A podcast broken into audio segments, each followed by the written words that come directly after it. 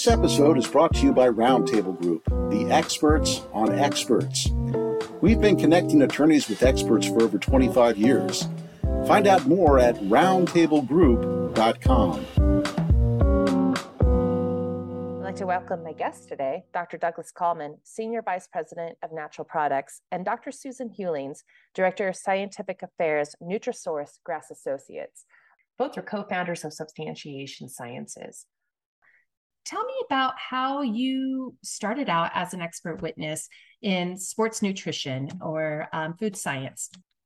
Well, actually, my first foray into being exposed to that there was a world of medical legal um, uh, um, consulting or medical legal work, if you will, was while I was um, involved in both oncology patient care and in HIV research. There was one of the companies that had an HIV medicine that was coming to market that I participated doing some uh, expert related work to what was going on their label. At the time, that has to go through FDA and then gets on market. So that is different than expert witness work. But that was my opening to say, hey, there's a whole other world here uh, in in medical legal, if you will. And uh, then you know, later on, uh, as my nutrition career grew, it became much more. Uh, uh, I became exposed to working with a lot of different law firms for a variety of projects, and then sometimes uh, a somebody behind the scenes would be needed, or an expert would be needed. What types of cases are you usually retained for? So the uh, amongst the different cases that both Dr. Hewlings and I, and I have worked on have been uh, cases where there's been lawsuits of company versus company Mm-hmm. Um, I would also say there's been uh, regulatory uh, agencies of the government versus a company. Right, that's another area. Yes, um, and um, individuals uh, in a company. We've been involved with that, where yes. an individual tries to claim that uh, said dietary supplement had ad, some adverse medical effect or something like that. Class action. Yes. Uh, mm-hmm. um, you know, uh, and there have been a variety. Uh, I remember one of the cases that we had some involvement with was overlapping with so many different other areas of, of expertise. Uh, not necessarily for us, meaning they needed a few. It was an yes. unfortunate uh, gentleman that um, had an, uh, sustained some type of injury in a gym. And it was amongst his first or second times in that gym. And that gym, like many do, when somebody's new, they give uh, a new member they usually give one to three free personal training sessions to try to welcome you to the club and then plus try to upsell you to personal training sessions. So apparently the person got hurt in the gym and upon the advice of the trainer also took a product that then made his situation worse and uh, so then th- they needed you know uh, physical therapy experts they needed uh, medical experts they needed nutrition experts they needed you know for side potential side effects could it do this these type of things. So that one was complex but also from my vantage was fun. So when you first started out as an expert it is a little daunting it's different than regular work. There's a lot more to it. What do you think you have found along the way that has um, made you more successful as an expert witness what I'd like to do is, if okay with you, is share that question with Sue because we often work as a team, and uh, we all, also have different experiences and perspectives. You know, um, um, I have more experience than Sue uh, uh, doing in court testimony, but we both have a plethora of experience writing expert reports that are used uh, in cases. Uh, uh, another thing that I would say, just as an aside, before I ask Sue to take over, is a great many of these cases seem to get settled before they ever go to trial. So you end up doing a lot of work and then it goes away. Yes. and you exactly. never actually testify. Um, um, you know, there is depositions, but nothing in actual court. So Sue, do you mind sharing like what was your first experience like? And especially because you had a different uh, uh, background than me, coming from academia uh, and research into doing expert work. Right. Yeah. Um, well, I I knew about expert witness. I have a, a, good friend who's a PhD nurse practitioner, and she has done the, her whole career. So always knew it was there.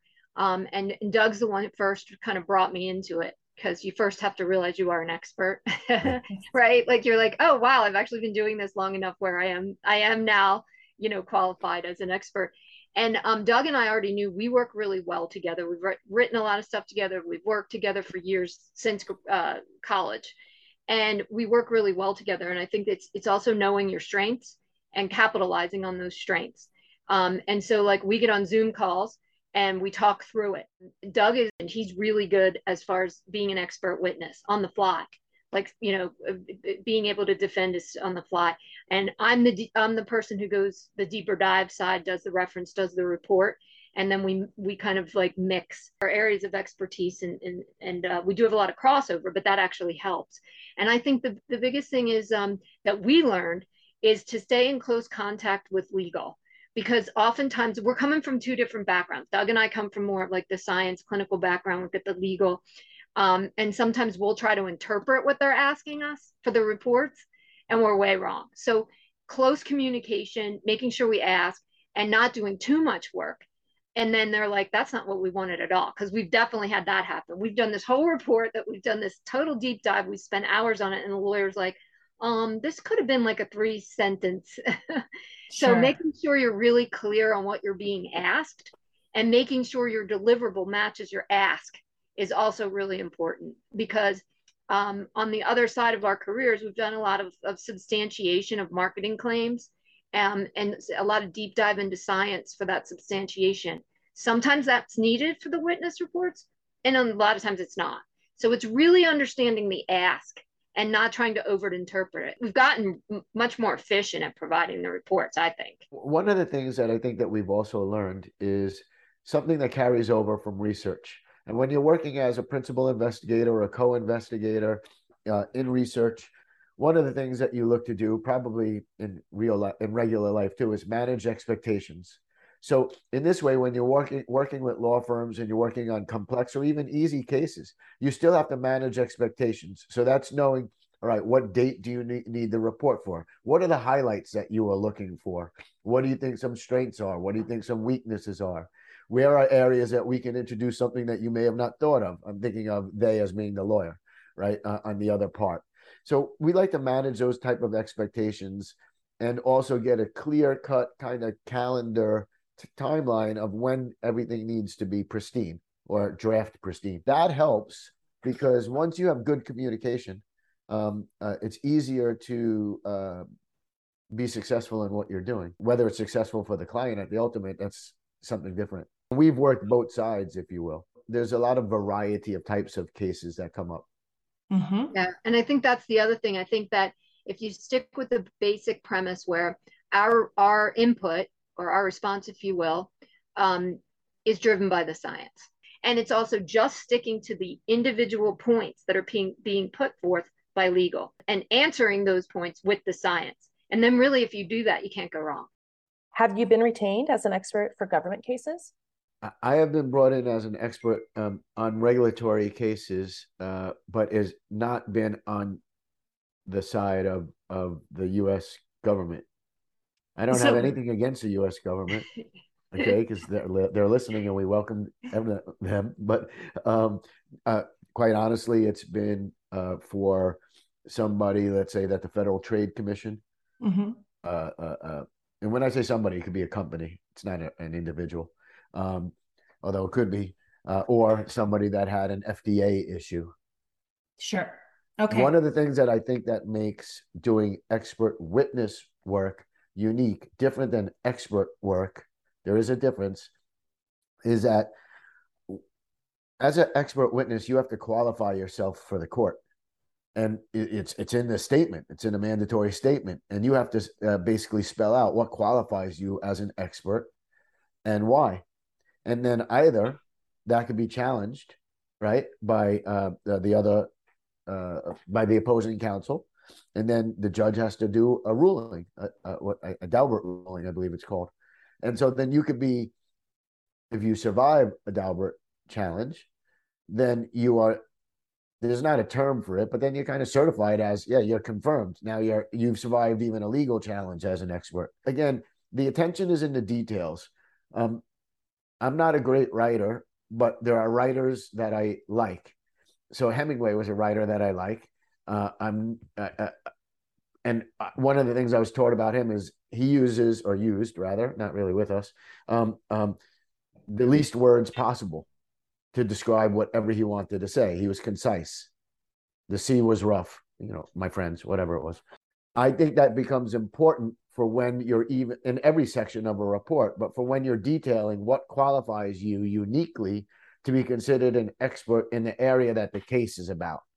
You know, uh, I, I will tell you that I've worked, we've worked intellectual property cases, right? Patents and, and know how, secret sauce, if you will, if you're McDonald's, um, uh, as well as, you know, civil litigation or class action suits and others. And it all uh, being particular to the detail uh, matters. Uh, and my point is that you could spell out what makes you as an expert, but then you have to make sure that you address the questions that the court is asking you to address. Sue, have you been an expert witness as far as testimony or deposition before? I have not. No, I have done mostly the uh, the reports and the sure. background um, research that's required. No, Doug, Doug's the face sure. I was going to say part of some of, of being an expert witness is the presentation of what you provide to the opposing counsel, because as with everything universal, there's different personalities, there's different approaches, and you almost have to be well versed, right? That you you need to navigate some tricky situations. So, is there anything that you do, Doug, to prepare yourself before testimony, or is there prep work that your attorney provides to you before you guys face camp the other opposing counsel? But I do think that there's probably standards of industry, if you will, mm-hmm. standard practices. Um, I, have testified in, in cases and written reports and testified in cases um, since I would say uh, the late 90s, right? And one thing that has always been a common theme is if you're going to appear in a deposition or the court case, of course you're having all the communication with the lawyers and you're having everything that you're doing but usually either the night before or the morning of they meet with you mm-hmm. whether it's for dinner coffee breakfast whatever. They go over their highlights. They tell you know and um, so that's one thing to understand. But in order to prepare i just make sure that i have good communication with the lawyer.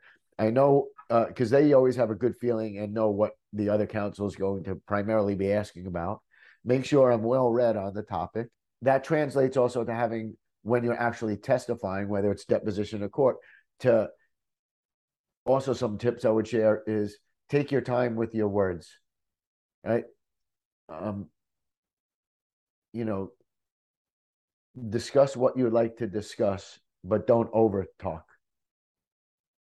Sure. Yeah. And, and, I think both of us have a background teaching, especially teaching at the graduate level um, both of us have experience doing that that helps a lot.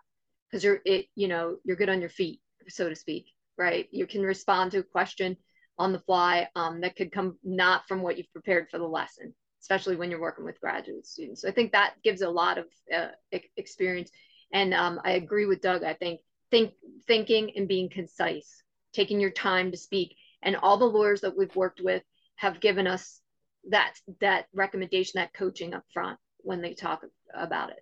And it it varies on the case first of all. If i'm like a lot of times they only want one person as the front and i just do the background work. And then other times they wanted us both involved but they've all said the same about what so i think doug i just want to emphasize what doug said being concise and thinking before you speak type of thing taking your time.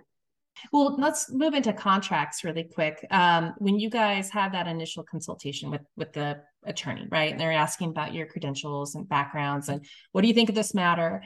How do you guys prepare for those? And then what are some best tips to, you know, put your best foot forward? Like, do you hold back some information because you're like, hey, are you looking for information to see if you have a case, or are you upfront and able to know that that initial interview is really a meet and greet? How do you guys handle those? And then how does it then translate to the, the contract for special terms that you may or may not add later? There's a two parter. yes. We're pretty uh, straight you would be good as a lawyer, by the way. yeah, yeah. I'm going to say we are very, this is like we, I said, we have a lot of things that we are similar on.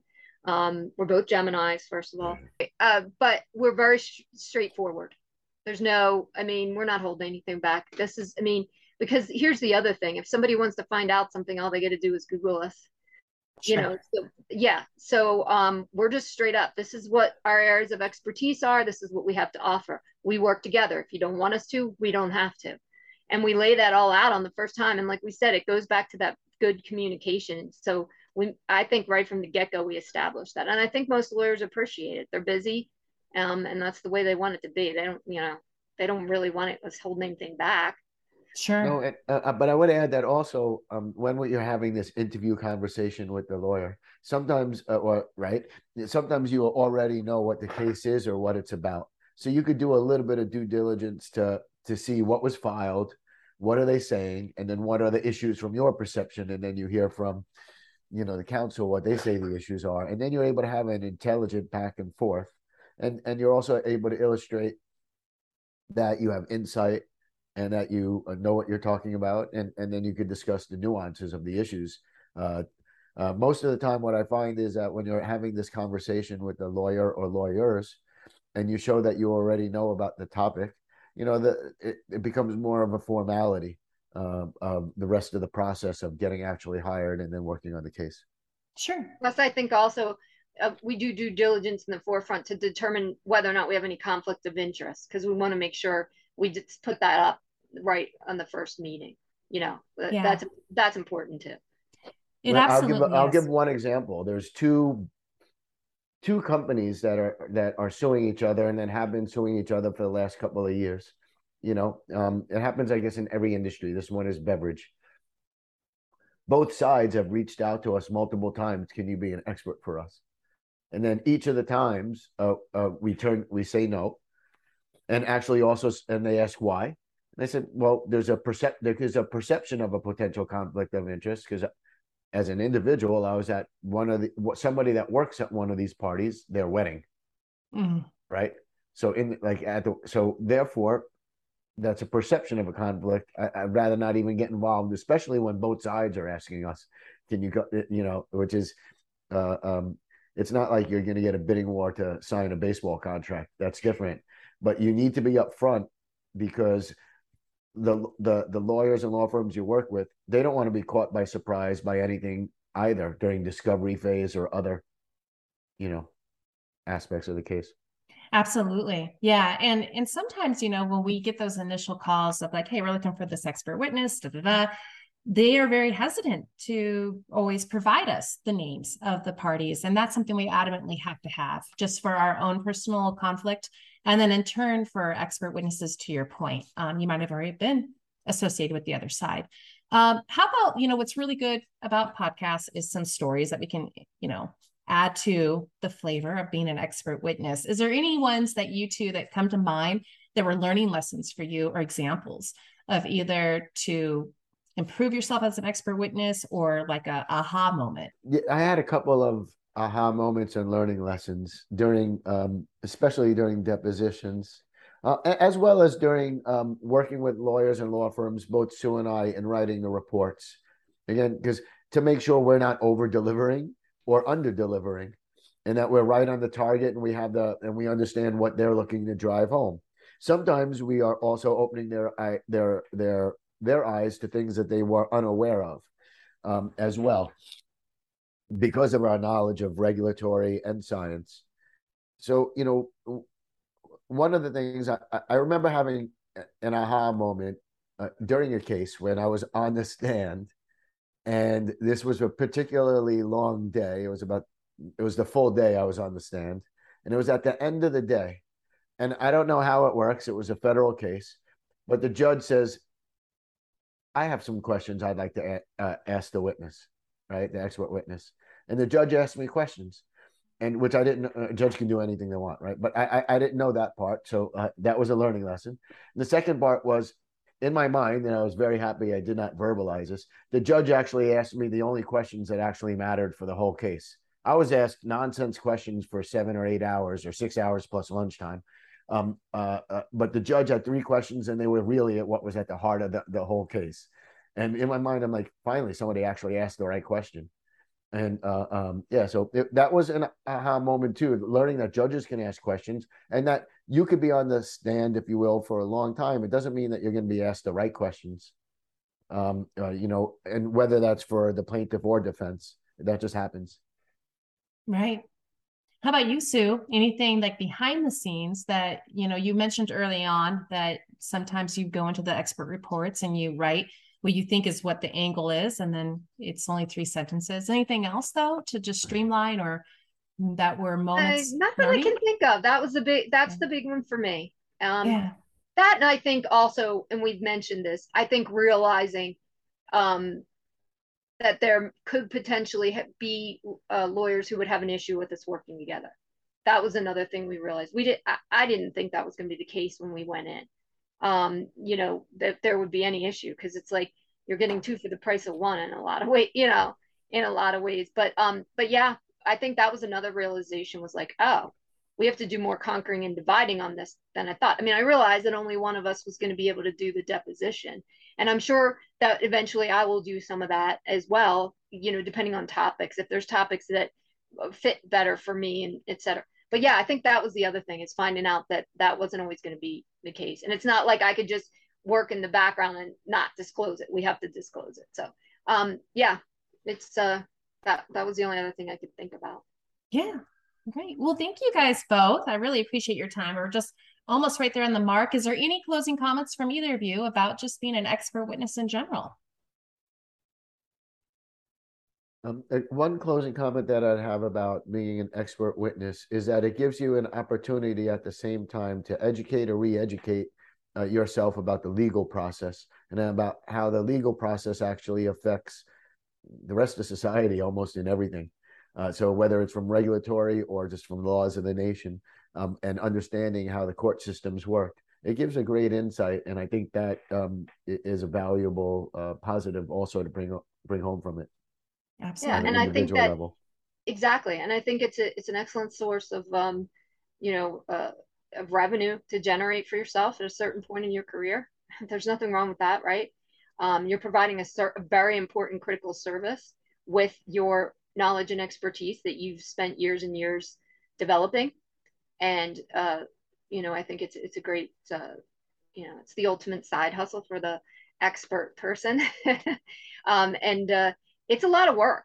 I mean and nobody should be like think that you're just going to go in and someone's going to verbally ask you questions and you know it's easy and like this conversation podcast. No it's a lot of work. And you have to cross your t's and dot your i's and those lawyers they hold you to task. It's definitely labor intensive. It's not for everybody. It's definitely not for everybody but we find it very rewarding.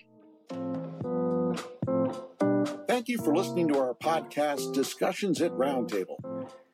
Our show notes are available on our website, roundtablegroup.com. Subscribe today on Apple Podcast or your favorite listening apps.